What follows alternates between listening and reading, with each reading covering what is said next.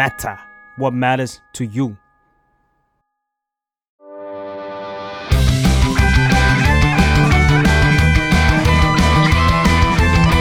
ตั้งตี้พอดแคสต์เรื่องนั้นก็ดี เกมนี้ก็มัน มาเปิดตี้คุยกันซะเลย สวัสดีครับ สวัสดีครับ ยินดีต้อนรับเข้าสู่รายการตั้งตี้ เรื่องนั้นดีเกมนี้ก็มัน มาเปิดตี้คุยกันซะเลย เฮ้ย ขนาดนั้นเลยเหรอวะอ่า วันนี้อยู่กับใครครับ คุณเป็นใครครับ อ่า วันนี้ผมฟ้าฝ่อครับผมจาก The Matter แล้วคุณล่ะครับ อ้นครับจาก The Matter ครับ อืมอ่าย้ำกันอีกสักทีครับ รายการตั้งตี้ของเราเราจะคุยกันเรื่องเกี่ยวกับอะไรครับพี่ฟ้า รายการตั้งตี้ของเราเนี่ยเราก็จะคุยกันเกี่ยวกับเรื่องเกม ภาพยนตร์ หรือว่าการ์ตูนอะไรก็ตามที่มันน่าสนใจในช่วงนั้น เราก็จะมาตั้งตี้คุยกันซะเลย อ่าหรือคุณผู้ฟังเนี่ยอยากให้คุยเรื่องไหนก็คอมเมนต์มาได้นะอืมก็วันนี้นะครับก่อนที่จะเข้าเรื่องกัน ผมชวนพี่ฟ้าคุยก่อนเลยว่าอืมพี่ฟ้านึกถึง เกมอะไรมั่งที่มันอยู่คู่กับชีวิตเราคู่กับเครื่องเกมมาอย่างยาวนานตั้งแต่แบบอดีตเด็ก ๆ จนถึงปัจจุบันเนี่ยอืม ประเภทไหนมั่ง เกมที่อยู่คู่เครื่องมาใช่ไหมอืม แบบว่าเป็นเกมที่แบบว่าเฮ้ยต้องเคยเล่นผ่านมาบ้างสำหรับเออผมนะ Wii Sports เอ้ยแต่มันก็ Wii Sports มันก็จะเป็นแค่แบบเกมเกมหนึ่งในเครื่องเครื่องหนึ่งใช่ ไหมแต่ที่ผมหมายถึงคือเกมประเภทไหนที่มันจะอยู่ในทุกๆเครื่อง ในชีวิตเรา อ๋ออะเป็นแฟนอะเกมแฟรนไชายอย่างนี้ป่ะ อ่าอ่าใช่ใช่อ่าใช่ที่ดังๆหน่อยเอาสมมุติไฟนงไฟนอลอะไรอย่างนี้เป็นแบบเกมแฟนตาซีคนอ่าน่าจะรู้จักกันเยอะดงดอทหรือว่าพวกกับเกมกีฬาอะไรอย่างนี้ปะอ่า ถูกต้องเกมกีฬานี่คือสิ่งที่เราจะพูดกันวันในวันนี้ครับผม สุดยอดว่ะกูเดาถูกอ่าก็ถ้าผมย้อนกลับไปในวัยเด็กของผมเนี่ย เวลาผมไปเข้าค่าย ผมก็จะมีเพื่อนผมแบกเครื่องเกมไปเพย์สองเดี๋ยวมึงไปเข้าค่ายอะไรเนี่ยทำไมมีเครื่องเพย์สองด้วยโรงโรงเรียนผมมีอ่าค่ายประมาณนี้เพื่อนก็แบกเพย์สองไป คนอื่นเขาแบกกีตาร์เพื่อนคนนี้แบกเพย์สองไป เกมที่เพื่อนเอาไปครับคือฟีฟ่าเหมือนจะเป็นครั้งแรก ๆ ครับ ที่ผมได้เล่นเกมฟุตบอล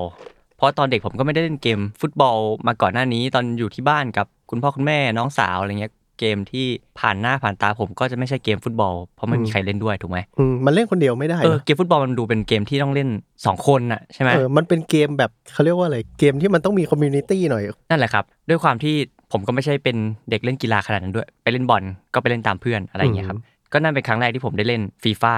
แล้วก็ต่อมาเรื่อยๆ มันก็มี port ลงโทรศัพท์เนาะผมจำภาคแน่ๆไม่ได้น่าจะประมาณฟีฟ่า14 ก็จะมีประสบการณ์ที่ผมได้เข้ามาเล่นในมือถือก็เข้าถึงเราง่ายขึ้นอ้าวโหแก๊งแบบ 3G อะไรอย่างนี้เลยป่ะเออไอโฟนไอโฟน4อะไรประมาณนี้ฮะก็ถ้ามองจริงๆ เกมฟุตบอลอะเราก็จะคุ้นๆอยู่ไม่กี่ชื่ออืมมีพวกฟีฟ่า Pro Evolution Soccer อะไรพวกนี้ใช่ไหมแบบว่าที่ไปตีกันหลังเลิกเรียนอะแต่ว่ามีคำหนึ่งที่แบบเวลาเราไปห้างกับเพื่อนหลังเลิกเรียนอะมันก็จะแบบ เฮ้ย Winning เปล่าเออเออใช่ Winning เปล่าผมลืมไม่ได้ไงวะ ซึ่ง Winning มันก็ย่อมาจาก Winning Eleven eleven ก็คือมี 11 คนในสนามถูกไหมในทีมหนึ่งอ้าวเหรอผมนึกว่าแม่งเป็นแบบชื่อชื่อไม่ใช่ภาคมาตั้งไม่นานใช่วินนิ่งสิบเอ็ดคือมี11คือ11คนไงทีมฟุตบอลมี11คนอะแล้วตัวสำรองอะเอ้ย Winning ก็ไม่นับไงวินนิ่งสิบเอ็ดบวกห้าอย่างนี้เหรอไม่เท่อะก็ winning eleven นะฮะซึ่งคุณรู้หรือเปล่าว่า winning กับ pace เนี่ยมันคือเกมเดียวกัน จริงเหรอจริงฮะอ้าวแล้ว เดี๋ยวก่อนนะ ผมเข้าใจว่าเ c e คือ Pro Evolution Soccer ใช่ pace อย่างที่พี่ฟ้าบอกมันชื่อเต็มคือ pro evolution soccer อันเนี้ยคนทั่วโลกรู้จักกันในนามนี้อืมแต่ว่า winning eleven เนี่ยเป็นชื่อปกของประเทศญี่ปุ่น อ๋อคืออารมณ์เหมือน resident evil อ่ามี Biohazard อ่าอ่าประมาณนั้น โดยบริษัทที่พัฒนา pace หรือ winning ก็คือโคนามิที่ประเทศญี่ปุ่นนั่นเอง อืม บริษัทในใจผมมีบริษัทหนึ่งโอ้เลยโหนะแน่นอนต้องมีเล่าสักตอนหนึ่ง แล้วก็ pace หรือ winning เนี่ยล่าสุดเขาก็ได้รีแบรนด์ตัวเองให้เป็น e football เรียบร้อยแล้วในปัจจุบันอืมนอกจากจะมี 2 ชื่อในอดีตแล้วยังจะมีอีกหนึ่งชื่อใหม่อีกนะอ่าครับก็เขาตามเขาทันเขาพยายาม rebrand อ่าโอเค แต่วันนี้ครับเราพูดมายืดยาวเนี่ยเราไม่ได้พูดถึงเปสกันพี่ฟ้า เราจะมาพูดถึงแฟรนไชส์หนึ่งที่เราก็พูดชื่อไปก่อนหน้านี้แหละที่เป็นคู่แข่งของเปสที่อืม The Guardian เนี่ยเขาก็ยกให้เลยครับว่าคู่เนี้ยเป็นคู่แข่งขันที่ยิ่งใหญ่ที่สุดในประวัติศาสตร์วิดีโอเกมกีฬาเลย จริงเหรอ ยิ่งใหญ่ขนาดนั้น The Guardian ที่เป็นแบบหนังสือพิมพ์มานะเออสื่อหนังสือพิมพ์าขี้เสี้ยมเหมือนกันนะเนี่ย The Guardian เฮ้ยมันเป็น fact หรือเปล่าอ๋อเขาอาจจะดูจาก stat ครับผมก็แน่นอนวันนี้เราจะพูดถึงแฟรนไชส์ EA Sports FIFA หรือที่เราเรียกสั้นๆกันว่า FIFA อืมอืมที่เราเรียกกันต้นคลิปนั่นเอง ซึ่งชัดอยู่แล้วครับว่ามันเป็นเกมของค่าย EA Sport เนาะอืมโดยที่เขาไปซื้อชื่อลิขสิทธิ์ฟีฟ่ามาเป็นปกเกม เพื่อประกอบในการดึงผู้เล่นอาจจะเข้าใจง่ายขึ้นว่านี่คือเกมบอลนะ โดยการเอาฟีฟ่าแปะข้างบน อืมซึ่งไอตัวฟีฟ่าเนี่ยจริงๆ EA ไม่ได้ติ้งต่างขึ้นมาเองใช่ปะมันมันคืออะไม่ไรใช่ไม่ใช่ฟีฟ่าคือสหพันธ์ฟุตบอลนานาชาติครับ อืมแต่ว่า EA เขาได้ประกาศออกมาว่าจะยุติความสัมพันธ์กับฟีฟ่า โดยฟีฟ่า23 เนี่ยจะเป็นปกสุดท้ายภายใต้มือของ EA หลังจากที่เขาได้ถือชื่อฟีฟ่าเนี่ยมาเป็น 10 10 ปีเลย แล้วก็นี่คือ topic ที่เราจะมาคุยกันใน EP นี้กันครับอืมก่อนที่เราจะพูดถึงการแตกหักเนี่ยเราจะมาเล่าประวัติศาสตร์ของเกมฟีฟ่ากันก่อนดีกว่า ในปี 1993 ครับ EA ได้ซื้อลิขสิทธิ์ชื่อฟีฟ่าหรือที่บอกไปเมื่อกี้ก็คือสหพันธ์ฟุตบอลนานาชาตินะครับ มาเพื่อสร้างเกมฟุตบอลฟีฟ่าเกมแรกครับ ซึ่ง EA เนี่ยก็หมายมั่นปั้นมือเลยว่าจะให้มันขายดีเท่า Madden NFL หูใหญ่อยู่เหมือนกันนะ เพราะว่าแมดเดนเป็นอเมริกันฟุตบอลใช่ไหมใช่ ตอนนั้น Madden มันดังมาก่อนใช่ไหมพี่ฟ้าอืมมีฐานผู้เล่นที่อาจจะเรียกได้ว่าประสบความสำเร็จสำหรับเขาในตอนนั้น อืม Madden นี่ของ EA ไหม EA ครับ อ๋อ ก็คือมีมี Madden มาก่อนแล้วเป็นเกมกีฬา ใช่ ก็เลยแบบเฮ้ยอเมริกันฟุตบอลอย่างเดียวมันไม่ได้เราต้องมี soccer ด้วย เออเราต้องทำ soccer ให้ยิ่งใหญ่เหมือนกัน โดยที่ฟีฟ่าตัวแรกเนี่ยใช้ชื่อว่า FIFA International Soccer ครับก็สังเกตได้ว่ามันไม่ได้เป็นชื่อเลขเหมือนที่เราคุ้นเคย อืมจั๊กจี้อยู่เหมือนกันนะการอ่าที่มีฟีฟ่าแบบไม่มีชื่อปีเนี่ยอันนี้คือชื่อบนปกเขา แต่ถ้าให้เราเรียกตามปีฤดูกาลเหมือนภาคที่เราคุ้นเคยกันเนี่ย ภาคนี้ก็อาจจะถือว่าเป็นฟีฟ่า94 ซึ่งแฟนๆเกมก็เรียกภาคนี้ว่าฟีฟ่า94เพราะความง่ายในการเรียกของเขาเหมือนกัน อืมพ่อแม่ผมยังจีบกันอยู่เลยนะตอนนั้นอะเฮ้ยขนาดนั้น โดยเกมเนี้ยครับลงให้เครื่อง Sega Genesis สมัยนั้นก็จะเป็นแบบเกม 16 บิตอะไรประมาณนี้เนาะอืมก็คือภาพแบบว่ายังเป็น pixel art อยู่ยังไม่ใช่แบบโมเดลสามมิติยิ่งใหญ่เลยขนาดนี้ใช่ไหมเออคุณยกตัวอย่างได้ไหมผู้ฟังจะได้เข้าใจง่ายขึ้นว่าเกม Sega Genesis เนี่ยตัวอย่างเกมไหนบ้าง Sega Genesis นี่มันน่าจะเป็นของ Sega นี่ต้องเป็น Sonic เลย อ๋อกโซที่มัน Sonic เป็นเพราะว่าเล่มันนเป็นใช่อ่าเหมือนเป็นลูกของเขาเลย ใช่เป็นแบบว่าเป็นลูกรักของเขาเป็นแฟรนไชส์เหมือนถ้า Nintendo มีมาริโอเนี่ย Sega ก็ต้องมี Sonic อ่าก็จะเป็น Sonic วิ่งวนวงล้อเก็บเหรียญไปเรื่อยใช่แล้วเกมมันจะเร็วแบบว่า มันโชว์ตอนนั้นแบบว่า Sega Genesis มีแบบ blast process เรามีแบบว่าการคำนวณผลเร็วสีสวยอะไรอย่างเงี้ยๆแข่งอ่ากันซึ่งมันก็มีการพัฒนาไปนิดนึงแหละ เพราะว่าเกมก่อนหน้านั้นมันก็เริ่มจาก 8 บิต แต่อันนี้ก็เป็นเกม 16 บิตเนาะอืมไม่ใช่มาริโอภาคแรกนะมันจะเป็นมาริโอภาคแบบว่าที่มีโยชิแล้วอะมีตัวเขียวๆแล้วอะอืมอืมอืมซึ่งตัวนักเตะในภาคนี้เนี่ยก็จะหน้าตาเหมือนกันทุกตัวเลยไม่ได้มีแบบใช้โมเดลขึ้นมา เพื่อสร้างหน้านักเตะขึ้นมาเหมือนในยุคนี้นะครับ แล้วก็จะมีแค่ระบบทีมชาติให้เล่น ไม่ได้มีสโมสรอะไร อืมก็คือยังแบบยัง just basic อยู่เอนะออาจจะแบบเป็นบราซิลเตะกับอาร์เจนตินาอืมฟุตบอลใดก็จะเป็นฟุตบอลทีมชาติมาแข่งกันนั่นแหละๆไอ้ยผมสงสัยว่ามันมีชื่อตัวละครปะผมคิดว่าน่าจะมีนะ แต่ว่าที่มันแสดงผลในในตอนที่เราเล่นอะ มันก็จะมีแค่เบอร์ใต้เท้าของตัวที่ครองบอลอยู่อืมมันไม่เหมือนกับภาคหลังๆ ที่ก็จะมีชื่อข้างบนหัวของนักเตะที่ครองบอลอยู่ หรือว่าใกล้เคียงเนาะ มันก็จะไม่ได้ขนาดนั้น แล้วก็เรื่องมุมมองของฟีฟ่า94 เนี่ย มันก็จะต่างกับเกมบอลในยุคนั้นอยู่ประมาณหนึ่งครับ ซึ่งเกมบอลทั่วไปเขาก็อาจจะใช้ top-down view ก็คือมองจากหัวลงเท้าเหมือนพระอาทิตย์เที่ยงอะ อืม เป็นเหมือนดู minimap อะไรอย่างงี้ใช่ไหมอ่า เหมือนดู minimap หรือเกมอื่นก็แบบ side view ที่มองจากข้างสนามตรงๆเข้าไป อืม แต่ว่า FIFA 94 เนี่ยครับเขาใช้มุมมองที่เรียกว่า isometric ก็คือมุมมุมเฉียงเฉียงเอามุมเฉียงๆเหมือนกล้องอยู่ข้างหลังๆนักอารมตะณ์เหมือนะไรย่างงี้ปะเรามองเข้าไปจากมุมเตะมุมอะมุมสนามบอลอืมแล้วก็เลื่อนแผนกล้องขึ้นลงขึ้นลงตามตำแหน่งของบอลที่อยู่ตรงนั้นอ่าสี่สิบห้าองศาสวยๆประมาณว่งั้น45 50 องศาอะไรประมาณนะครับอืมมุมข้างมุมข้าง นักเตะมั่นใจมุมนี้อืมซึ่งพอผมกลับไปรีเสิร์ชเนี่ยผมก็รู้สึกแปลกๆนิดนึงนะการเล่นเกมบอลในมุมมองแบบเนี้ยอาจจะเป็นความแปลกใหม่ในยุคนั้นเหมือนกัน ซึ่งมันก็อาจจะสร้างความแตกต่างให้แบรนด์ฟีฟ่าขึ้นมา อืมผมว่ามันต้องว้าวระดับหนึ่งนะ กับการที่มีมุมมองที่มันมีแบบว่ามีความลึกตื้นอะกับเกมสมัยนั้นที่ส่วนมากมันยังเป็น 2D เออมันมันจะรู้สึกถึงความมีสามมิติมากกว่าไซด์วิวไหมอืมนิเล่ดนหนึ่งแล้วนิแบดบหนึ่งได้กลิ่นหญ้าในสนามเฮ้ยไม่ไม่น่าจะขนาดนั้นพี่ ซึ่งฟีฟ่าภาคแรกเนี่ยครับติดอันดับ 11 ใน 50 เกมที่ดีที่สุดของเครื่อง Sega Genesis ด้วย อืมก็ดีเลยนะ แต่ว่าแน่นอนเกมยุคนั้นก็มีบั๊กอยู่ประมาณหนึ่งมันก็จะมีบั๊กที่แบบ ทำประตูได้ง่าย เลี้ยงบอลไปหน้าประตูเด้งเข้าประตูเฉยเลยอะไรวะเนี่ยอืมอ่าแต่ว่าก็ถือเป็นเกมดีเกมหนึ่งของเครื่อง Sega Genesis นะครับ แล้วก็พอต่อมาครับ FIFA 95 อะ ภาคนี้ใช้เลขข้างหลังแหละ ไม่ใช่ FIFA International Soccer ละตอน FIFA 94 เนี่ยผมเล่าให้ฟังว่ามีแค่ทีมชาติใช่ไหมอืม95 เนี่ยเริ่มมีลีกใหญ่ๆเข้ามาให้เล่นแล้วครับ ไม่ว่าจะเป็นพรีเมียร์ลีกอังกฤษครับบุนเดสลิก้าของเยอรมันลาลิก้าสเปนลีกเอิงฝรั่งเศสอะไรประมาณนี้อืมผมขอบอกไว้ก่อนว่าผมไม่ดูบอลแต่ใช่เลยมันเป็นลีกใหญ่ๆมากอ่าๆก็จริงด้วยใครไม่ดูบอลก็น่าจะเคยได้ยินชื่อเหล่านี้มาประมาณหนึ่งอ่าใช่อย่างน้อยก็พรีเมียร์ลีกอะเออใช่พรีเมียร์ลีกใช่ซึ่งหลังจากนี้ทุกปีครับ ก็จะมีฟีฟ่าออกมาให้เหล่าเกมเมอร์สายคอบอลเนี่ยได้เล่นกันตลอดครับ โดยจะมีเพิ่มสีสันบ้างครับ ในปีที่สมมติมีฟุตบอลโลก ก็จะมีโหมดฟุตบอลโลกเข้ามาให้เล่นกันเนาะ อืมอีกอย่างหนึ่งก็คือนักเตะที่มาขึ้นปกเนี่ยก็จะเป็นสีสันอีกสีสันหนึ่งก็จะเป็นคนที่แบบเก่งๆในช่วงปีนั้นๆเลย ซึ่งเขาก็จะได้มาเซ็นสัญญากับเกมฟีฟ่าเนี่ยซึ่งก็หมุนเวียนกันไปนะครับนึกเร็วๆก็จะประมาณเธียร์รี่ อองรีโรนัลดินโญ่รูนีย์เมสซี่โรนัลโดแล้วก็ล่าสุด ก็คือคีลิยันเอ็มบัปเป้นะครับที่อยู่บนปกทั้งฟีฟ่า21แล้วก็ฟีฟ่า22แล้วก็เขาคาดการณ์กันว่าฟีฟ่า23ภาคสุดท้ายเนี่ยก็จะเป็นเอ็มบัปเป้ที่อยู่บนปกเหมือนกันอืมซึ่งพอมันออกมาทุกปีอย่างเงี้ยพี่ฟ้าคิดว่าแล้วทำไม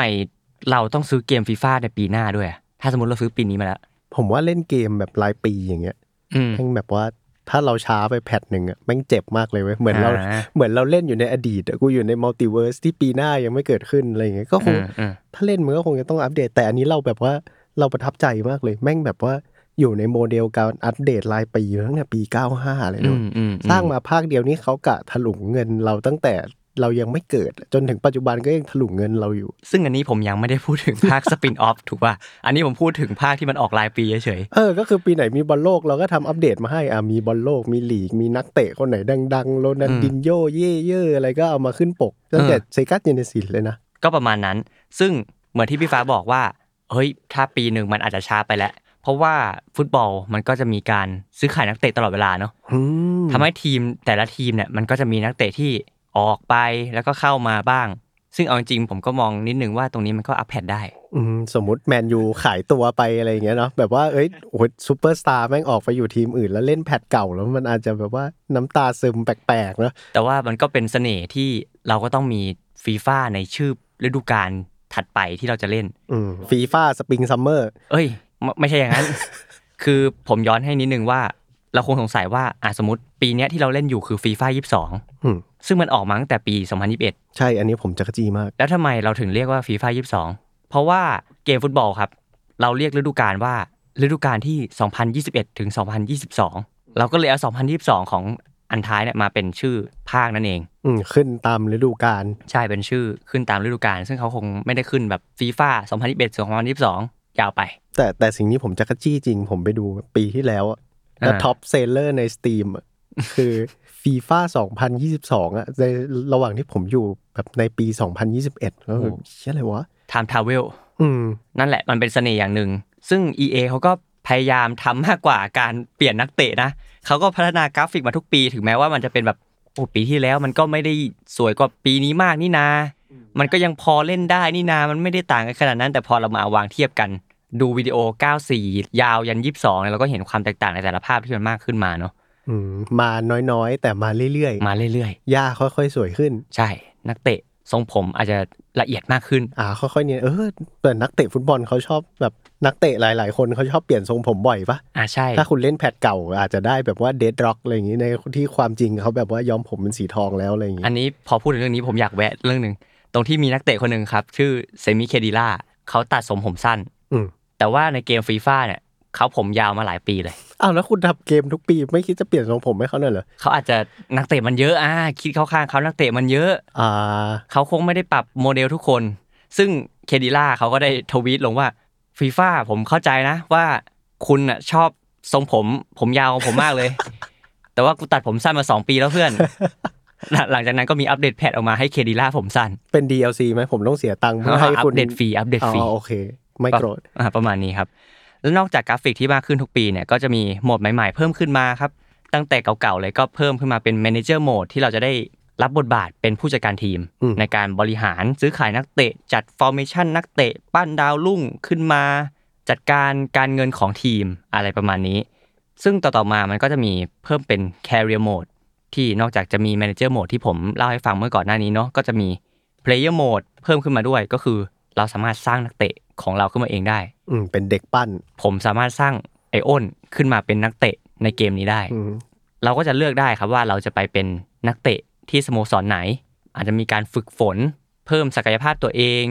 ทำอ่าพิสูจน์ตัวเองให้โค้ชเลือกเราเป็น 11 ตัวจริง ก็จะเติบโตไปในแคริเอร์ของเรา โดยอาจจะมีการย้ายทีม มีคนมาสนใจซื้อเราหรือติดทีมชาติอะไรประมาณนี้ก็น่าสนใจเหมือนกัน อืม โดยหลังๆก็จะเราก็สามารถเล่นเป็น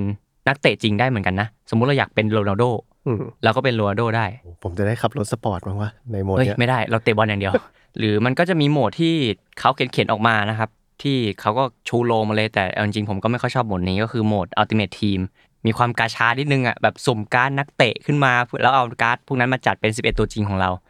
โดยที่นักเตะเหล่านี้มันก็แบบทั่วโลกเลยเป็นหมื่นหมื่นๆคนเลยอันนี้คือคุณก็ dream team ขึ้นมาได้เลย dream team เลย ก็คือไม่แบ่งแยกอยู่ลีกไหนดิวิชั่นไหนอ่าแล้วแต่ dream teamได้หมดแล้วแต่เราสุ่มกาชามา แต่ว่ามันก็จะมีซื้อขายด้วยแหละ มันก็ไม่ได้สุ่มอย่างเดียว แล้วก็นอกจากนี้ครับใครจะไปเชื่อ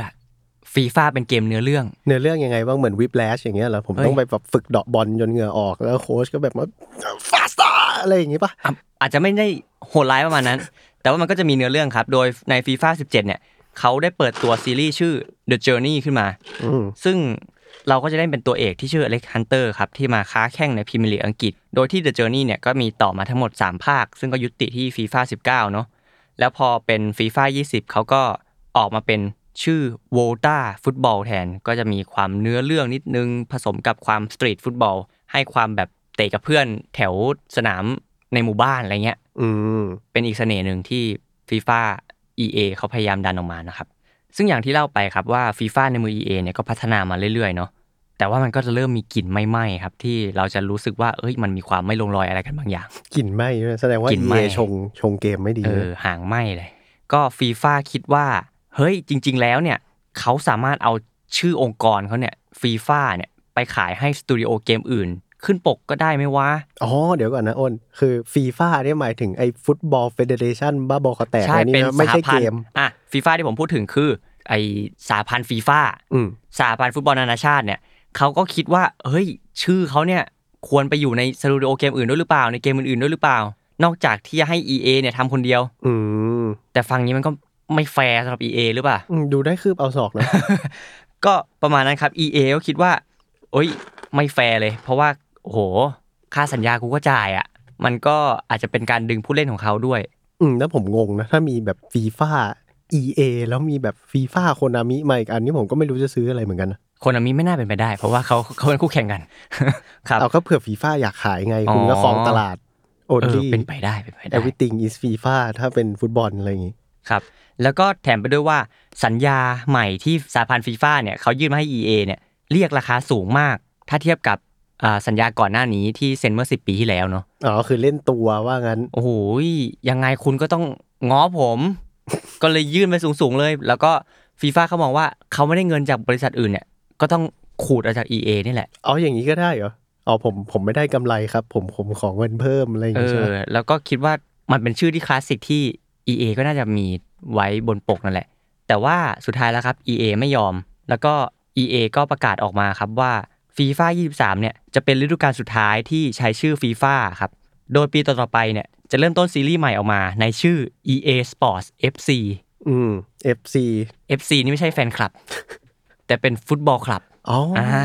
เฮ้ยเหมือนคนอกหักเลยว่ะ แล้วเดี๋ยว EA จะเริ่มลบรูปฟีฟ่าภาคเก่าๆออกไปไหมเฮ้ยเพราะว่าเป็นการแบบว่าโฆษณาให้ฟีฟ่าฟรีอะไรอย่างงี้ เอ้ยก็จะไม่ขนาดนั้น เพราะว่ามันก็ยังเป็นสิทธิ์เขาอยู่ในภาคก่อนๆเนอะอืม EA ก็จะลง story แบบว่าแข็งแกร่งแล้วครับ อืม ส่วนทางฟีฟ่าเนี่ยก็อาจจะไปหาสตูดิโอเกมอื่น ที่จะมาร่วม partner กับเขาในการเอาชื่อฟีฟ่าไปขึ้น ซึ่งก็ไม่แน่ใจว่ามันจะทันแบบฟีฟ่า24หรือเปล่านึกออกไหมอืมซื้อขายนี่มันก็คงไม่ได้คุยราคากันในปีเดียวเนอะอ่าต้องไปแบบปีสองปีอะผมก็ไม่แน่ใจเรื่องนี้ ซึ่งมันก็อาจจะทันก็ได้ถูกไหมฟีฟ่า24ก็อาจจะเป็นสตูดิโอเกมอื่นที่ไม่ใช่ EA แล้ว อืมซึ่งอนาคตเกมฟีฟ่าก็จะเป็นถ้ามันยังเป็นแบบนี้นะ ถ้ายังไม่ยอมกันอยู่ยังอะไรยังไงเนี่ย ก็จะเป็นฟีฟ่าในชื่อของสตูดิโอเกมค่ายอื่นๆอ่าฟีฟ่าก็จะไม่ใช่ทีม EA ทำแล้วแต่ว่าใช่ครับ ประมาณนี้ครับสำหรับการเกริ่นประวัติของเกมฟีฟ่าของในมือ EA มา เดี๋ยวเราพักเบรกสักครู่แล้วก็เดี๋ยวเรามาพูดถึง potential ดีกว่าว่าเฮ้ยอนาคตมันน่าจะเป็นยังไง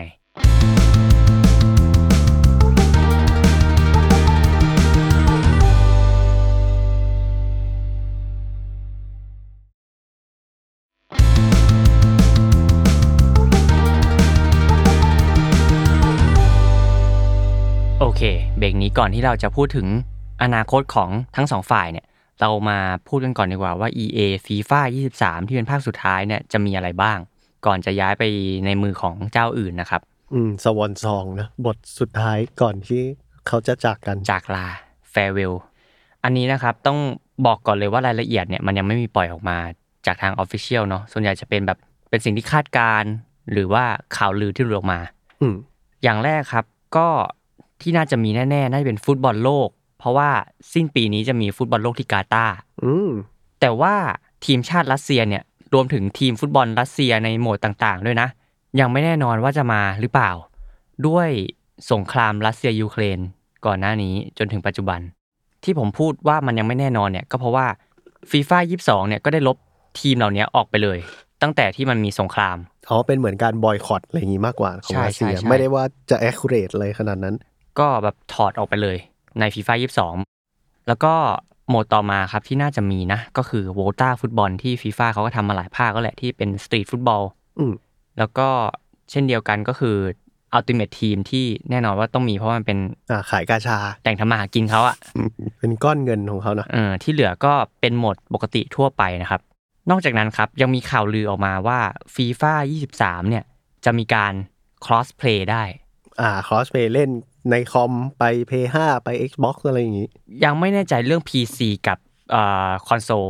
แต่ว่าเหมือนว่า Xbox กับ PlayStation เนี่ย จะสามารถเตะบอลด้วยกันได้ อ่าอ่าโอเค กูลูกเมียน้อยอีกแล้ว เล่นเกมในคอมทรมานหนวดซื้ออาเกจมจะได้เข้าปอาจจะได้ข่าวลือเฉยเออขอให้ได้เออ EA ครั้งสุดๆท้ายแล้วอะอ่าๆๆแล้วก็ จะมีลีกฟุตบอลหญิงเพิ่มขึ้นมาครับ อืมอืมน่าสนใจนะสำหรับคอฟุตบอลที่ติดตามฟุตบอลหญิง อ่า ก็ก่อนหน้านี้ครับในฟีฟ่าก่อนๆเนี่ย มันก็มีฟุตบอลหญิงแหละ แต่ว่าก็ไม่ได้แบบมีลีกอะไรขนาดนี้ อืม มันก็จะเป็นแบบมีฟุตบอลหญิงให้เล่นกันในเกมฟีฟ่าก่อนๆฟีฟ่า22ก็มีเหมือนกันอืมแต่อาจจะยังไม่ได้มีลีกมีอะไรครบ อันนี้ก็คืออมนมานี้แล้วเต็ก็มคืสูอบข่าวลือว่ามี อืม แต่ไม่รู้ว่ามีมากน้อยแค่ไหนนะ แต่ข่าวลือคือมี แล้วก็ในฝั่งของ Ultimate Team เนี่ยก็จะมีข่าวลือว่าอาจจะ rework พวก chemistry ระหว่างนักเตะด้วยครับ ซึ่งไอ้ chemistry นักเตะมันก็หมายถึงอย่างที่บอกมันมีนักเตะมากหน้าหลายตาใน Ultimate Team เนาะอืม chemistry ก่อนหน้านี้มันก็คือแบบเฮ้ยนักเตะคนนี้สัญชาติอังกฤษเหมือนกัน วางใกล้ๆกันอาจจะมีแบบเอามี buff การรู้ใจอืมเคจับเขาเรียกมืว่าอ chemistry จับมือกันกิน breakfast เออ หรือว่า striker คนนี้กับปีกขวาคนนี้เฮ้ยมาจากทีมเดียวกันในเรื่องจริง อืม ก็อาจจะมี chemistry ที่ทำให้เข้าขากันมากขึ้นอืมพลังแห่งนาคาม่าคิมิโนโตะอะไรอย่างงี้อ่าก็ไม่แน่ใจเหมือนกันว่าจะ rework ไปทางทิศทางไหนนะครับอืมซึ่งสิ่งนี้มันมีอยู่แล้ว มีอยู่แล้วมีอยู่แล้ว แต่ว่าจะมีการปรับใหม่อะไรอย่างงี้อืมอาจจะมองว่าไม่ work อะไรในบางจุดหรือเปล่า ไม่แน่ใจต้องดูกันอีกทีอืมอันนี้ก็จะเป็นคร่าวๆครับกับฟีฟ่า23แล้วก็ประเด็นอยู่ตรงที่อนาคตของ EA กับฟีฟ่าจะเป็นยังไง ทางฝั่ง EA เนี่ยเขาเชื่อว่า ถึงจะไม่มีชื่อฟีฟ่าอยู่บนปกเนี่ยแล้วใช้ชื่อเป็น EA Sport FC เนี่ยก็จะไม่ใช่ปัญหาของเขาเลย เพราะว่าเขามีฐานแฟนอยู่แล้ว ที่หายไปมันก็มีแค่ชื่อเฉยๆอะระบบข้างในความคุ้นเคยระบบต่างๆ ลิลิขสิทธิ์สโมสร นักเตะต่างๆ ก็ยังอยู่กับ EA อืมเอาเป็นว่ากระดูกอะเหมือนเดิมทุกอย่าง แค่เออเปลี่ยนตัวอักษรสี่ตัว F I F A เออ นักวิจารณ์หลายคนก็มองว่า EA เนี่ยถือไพ่เหนือกว่า เพราะว่าเหมือนเขามีทุกอย่างอยู่แล้ว อืมผมว่าก็จริงนะ เพราะว่าฟีฟ่าเอาไปก็ไม่ได้เอาอะไรไปเลยปะเอาไปแค่แบบชื่อแบรนด์อะใช่มีแค่ชื่อแบรนด์เลย แถมการที่ไม่มีพันธะกับฟีฟ่าเนี่ยทำให้ EA ก็สามารถไปเซ็นกับบริษัทอื่นได้เหมือนกัน เอาซ่ากว่าเดิมเฉย เออ เพราะว่าตอนตอนมีฟีฟ่ามันก็แบบอ่าดีลกันไว้สองคนน่ะ อืม อันนี้อาจจะเปิดโอกาสให้ในเชิงธุรกิจ EA สามารถทำอะไรได้หลากหลายขึ้นอ๋ออาจจะเป็น EA Sport Football World Cup Official อะอะไรอย่างงี้ไม่แน่ใจไม่แน่ใจ 1080p ก็ต้องรอกันในอนาคต ซึ่งเอาจริงๆผมก็ไม่พูดไม่ได้แหละว่า มันก็จะเสียบางคนไปนะคนที่ไม่ได้ตามข่าว เอ้ยอยากเล่นกลับมาอยากเล่นฟีฟ่ายี่ห้าว่ะ ซื้อมา เอ้ยทำไมไม่เหมือนเดิมเลยวะอะไรอย่างเงี้ยนึกออกปะโอ้เศร้าเนอะเออเพราะว่าคนคนที่ตามแค่ชื่อแบบฟีฟ่าเนี่ยเขาก็อาจจะไม่รู้หรือเปล่าเราก็จะมองข้ามจุดนี้ไม่ได้เนอะว่า ชื่อฟีฟ่ามันอาจจะมีอิทธิพลประมาณหนึ่งเหมือนกัน อืมใช่มันมันมีอิทธิพลหนักเลยแหละ ความที่เป็นชื่อคำว่าฟีฟ่าอืมแต่ผมก็คิดว่าแฟนๆ คอบอลเกมเมอร์เนี่ยก็น่าจะรู้จัก EA ด้วยประมาณหนึ่งชื่อ EA Sport ก็มีความสำคัญประมาณหนึ่งนะ ไม่ได้แบบหมูหมาที่ไหนนะเพราะเปิดเกมมาคุณก็ได้ยินแล้ว EA Sport เออ มันไม่ใช่แบบ มันไม่ใช่ EA Sport มันคือ EA Sport just in the game เออ พวกคนที่เล่นมาก่อนนั้นเนี่ยก็จะคุ้นชื่อ EA อยู่ประมาณหนึ่งแล้วเหมือนกัน อืม กลายเป็นว่าคนที่อาจจะส่งผลเสียที่สุดกลายเป็นคนที่ เป็นแฟนที่แคชชวลคืออาจจะไม่ได้ตามข่าวฟุตบอล แต่ชอบเล่นเกมฟุตบอลอะไรอย่างงี้ปะเพราะเขาซื้อฟีฟ่ามาภาคต่อไปแล้วมันเล่นไม่เหมือนเดิม เขาก็อยากเล่นตัวที่มันเป็นอันเดิมที่เป็น EA เป็นคนอะแต่ทำถ้าเขามีปัญหาในจุดนั้นเขาก็อาจจะมาเจอ EA Sport FC ทีหลังก็ได้ อืมกลายเป็นว่าเขาต้องเสียเงินสองรอบเสียเงินให้ชื่อฟีฟ่าเสร็จแล้วก็ไปต้องซื้อเกมที่ตัวเองอยากเล่นอีก ผมว่าถ้าเขาเป็นคนที่คิดมากในเรื่องระบบการเล่นนิดนึงเขาก็อาจจะ research มานะ อืม ก็เป็นไปได้ ผมก็ไม่รู้เหมือนกัน fanbase เป็นยังไง แต่แต่ถ้าเป็นผมอะนะ ผมว่าผมอาจจะโดนหลอกจากชื่อฟีฟ่าไปหนึ่งดอก แล้วก็แบบไอ้เหี้ยกาชาผมอยู่ไหนวะทำไมไม่มีการ์ดผู้เล่นเลยอะก็ไม่แน่ใจ Ultimate Team แต่ว่าด้วยสิ่งนี้ครับเกมฟุตบอลคุณแก้ตัวได้ในปีหน้า อืมเออเจ็บอ่าปีเดียวอ่าแต่ก็ไม่ได้บอกนะว่าอนาคตของฟีฟ่าที่ไปเซ็นกับสตูดิโออื่นอะมันจะแย่นึกออกไหมอืมมันก็อาจจะออกมาดีก็ได้แค่มันไม่คุ้นเคยกับชื่อฟีฟ่าเดิมอะที่อยู่ในมือของ EA อะ อืมอะไรก็เป็นไปได้จับมือกับโคนามิฟีฟ่าstrand type game อะไรอย่างงี้ปะอืม ซึ่งอะตัดมาฝั่งฟีฟ่าบ้างครับ อินฟานติโนครับ ประธานฟีฟ่าอืมเขากล่าวว่า ผมรับรองเลยว่าของแท้เพียงหนึ่งเดียว คือชื่อของเราฟีฟ่าแล้วก็จะเป็นเกมที่ดีที่สุดสำหรับเกมเมอร์และแฟนบอลแน่นอน กลยุทธ์ของฟีฟ่าเนี่ยคือใช้โอกาสที่เข้ามาให้เกิดประโยชน์สูงสุด แล้วก็สร้างความมั่นใจให้กับแฟนๆเกมเมอร์ถึงผลิตภัณฑ์ฟีฟ่าในอนาคตด้วยอืมก็คือมั่นใจเออคีโซแบพรรานวด์ so proud กับแบรนด์ฟีฟ่ามาก แล้วก็มั่นใจว่าฟีฟ่าในอนาคตเนี่ย ถึงมันจะเปลี่ยนมือก็ตาม แต่มันมีความขลังอยู่อืมมีแบบว่าฟีฟ่าเป็นแบบว่าเครื่องหมายแห่งคุณ i t y อ่าซึ่งสิ่งนี้เราก็ต้องดูต่อไป ต้องรอดูอย่างเดียวเนาะใช่ ซึ่งผมก็เชื่อนะว่า ถ้ามันยังเป็นในทิศทางนี้อยู่ โดยที่ EA กับ FIFA ยังไม่ได้ตกลง อยู่ๆมาคืนดีกันเนี่ยเราก็อาจจะเห็น Developer หรือว่า Publisher มากหน้าหลายตาที่จะมีชื่อ FIFA อยู่ในนั้น เพราะว่าก่อนหน้านี้ที่บอก FIFA เขาก็อยากมีขายให้บนปกต่างๆ มากมายเนอะอืมจริงอาจจะเป็นแบบฟีฟ่าสักสองสามเกม อาจจะเป็นแบบเบสพ่วงฟีฟ่าอะไรอย่างงี้ป่ะอ๋อไม่น่าเป็นไปได้เอลอีกแล้วนะฮะเอิ่มอันนี้ไม่น่าเป็นไปได้ แล้วมันมีเกมฟุตบอลอื่นเหรออ้นนอกจาก PES กับฟีฟ่ามีมีเยอะแยะหรอ มาริโอยังเตะบอลเลยคุณ คุณมันจะเป็นมาริโอฟุตบอล official ฟีฟ่าไม่ได้ คุณอาจจะเห็นฟีฟ่า World Cup Mario vs Sonic ก็ได้ เขาบอกว่าเขามี quality ที่ฟีฟ่าต้อง withstand อยู่นะ แบบว่าเขาบอกว่าฟีฟ่ามันมากับคุณ i t y ถ้าผมไปเห็นฟีฟ่าเตะกับโซนิกนี่ผมกุมขมับเลยอ้าวนะแต่ว่ามันเป็นนี่ไงมันเป็นแบบชื่อของฟุตบอลโลกไงถ้าเราอิงโดยอาจจะไม่ได้อวยยศให้ฟีฟ่าอยู่บนปกขนาดนั้นน่ะแต่ถ้ามาริโอเอาชื่อมาเป็นแบบ World Cup Mario Sonic แล้วก็มีฟีฟ่าอยู่ข้างในนิดนึงอะไรประมาณเนี้ยก็เป็นไปได้นะได้ได้ก็ได้มั้งเหมือนเหมือนเด็กซ่าเขายังมีโอลิมปิกเลยมาริโออะใช่ไหม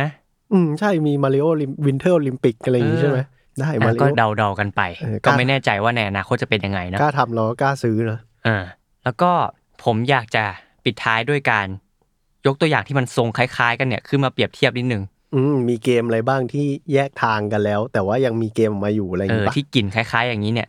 ซึ่งเคสที่ผมจะยกขึ้นมาเนี่ยโอ้โห มองไปสื่อไหนก็จะยกเคสนี้ขึ้นมาแน่นอน เพราะว่ามันมีความใกล้เคียงกันประมาณหนึ่งเพราะว่ามันเป็นเกมฟุตบอล อืมต้นตำรับมันคือเกมฟุตบอล แต่ว่าช่องมันอาจจะไม่เหมือนกันตรงที่เกมที่ผมจะยกมาเนี่ย มันชื่อว่า Championship Manager อืมมันจะเป็นเกม simulation ผู้จัดการทีมไปเลย อ่าก็คือจะไม่ได้เห็นคนเล่นในสนาม ก็ไม่ได้มานั่งเตะอะไรกันขนาดนั้นเหมือนที่เล่น PES เล่นฟีฟ่า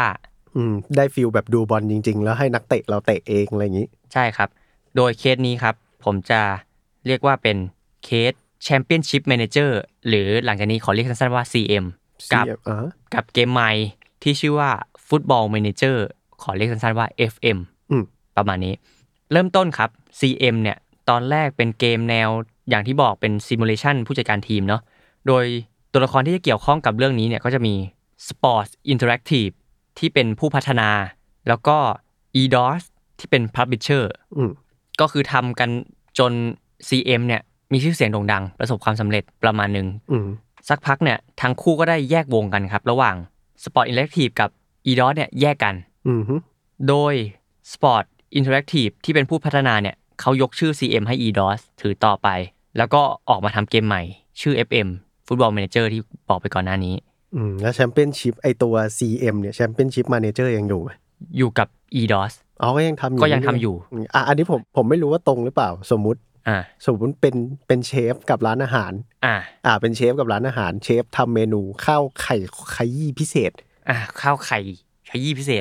ข้าวโอเคไข่ขยี้พิเศษอะแล้วอยู่ดีวันหนึ่งเชฟลาออก อ่าเอาไม่มีคนทำแล้วข้าวไข่ขยี้พิเศษเออแล้วไอ้พัตตาคารเนี้ยไปจ้างคนอื่นมาทำข้าวไข่ขยี้พิเศษเนี่ยอ่าเออ แล้วมันก็อาจจะรสชาติไม่เหมือนเดิมหรือเปล่าอะแต่ก็ยังชื่อข้าวไข่ขยี้พิเศษของร้านนี้อยู่ ใช่ แต่ไอตัวอาหารเมนูนี้จริงๆอะถ้าให้เชฟคนเดิมทำน่าจะอร่อยกว่าไหมมันก็อาจจะพูดว่าอร่อยกว่าไม่ได้ แต่อาจจะรสชาติต่างกันอืมอาจจะเป็นรสมือต่างกัน original อะประมาณนั้นก็ได้เปรียบเทียบประมาณนั้นก็ได้ครับ โดยผมข้ามไปที่จุดจบเลย ก็คือสุดท้ายแล้วเนี่ย เกมจำลองฟุตบอลในยุคเนี้ยที่คนรู้จักกันก็คือ FM ครับ อืมผมก็รู้จักแต่ Football Manager ก็ทำให้เห็นว่าคุณเชฟเนี่ยเขาออกมาเปิดร้านใหม่แล้วก็โด่งดัง ไม่รอด ร้านเก่าที่ถือชื่อ ก็เอาตัวไม่รอดดังอืมดังไม่เท่า ไม่รอดครัวอีดอสก็ไม่มีคนรับประทานไปแล้วนะฮะก็ประมาณนี้ครับ ทำให้เห็นว่าเนี่ยทำไมสื่อต่างๆ ถึงเอาเคนมาเปรียบเทียบเพราะมันเป็นเกมฟุตบอลอืมแล้วก็มีการแตกออกไป แล้วก็ชื่อก็อยู่อีกฝั่งหนึ่งผู้พัฒนาก็อยู่อีกฝั่งหนึ่งมาคุอยู่เหมือนกันนะ ผมเป็นฟีฟ่าผมเสียวอยู่นะ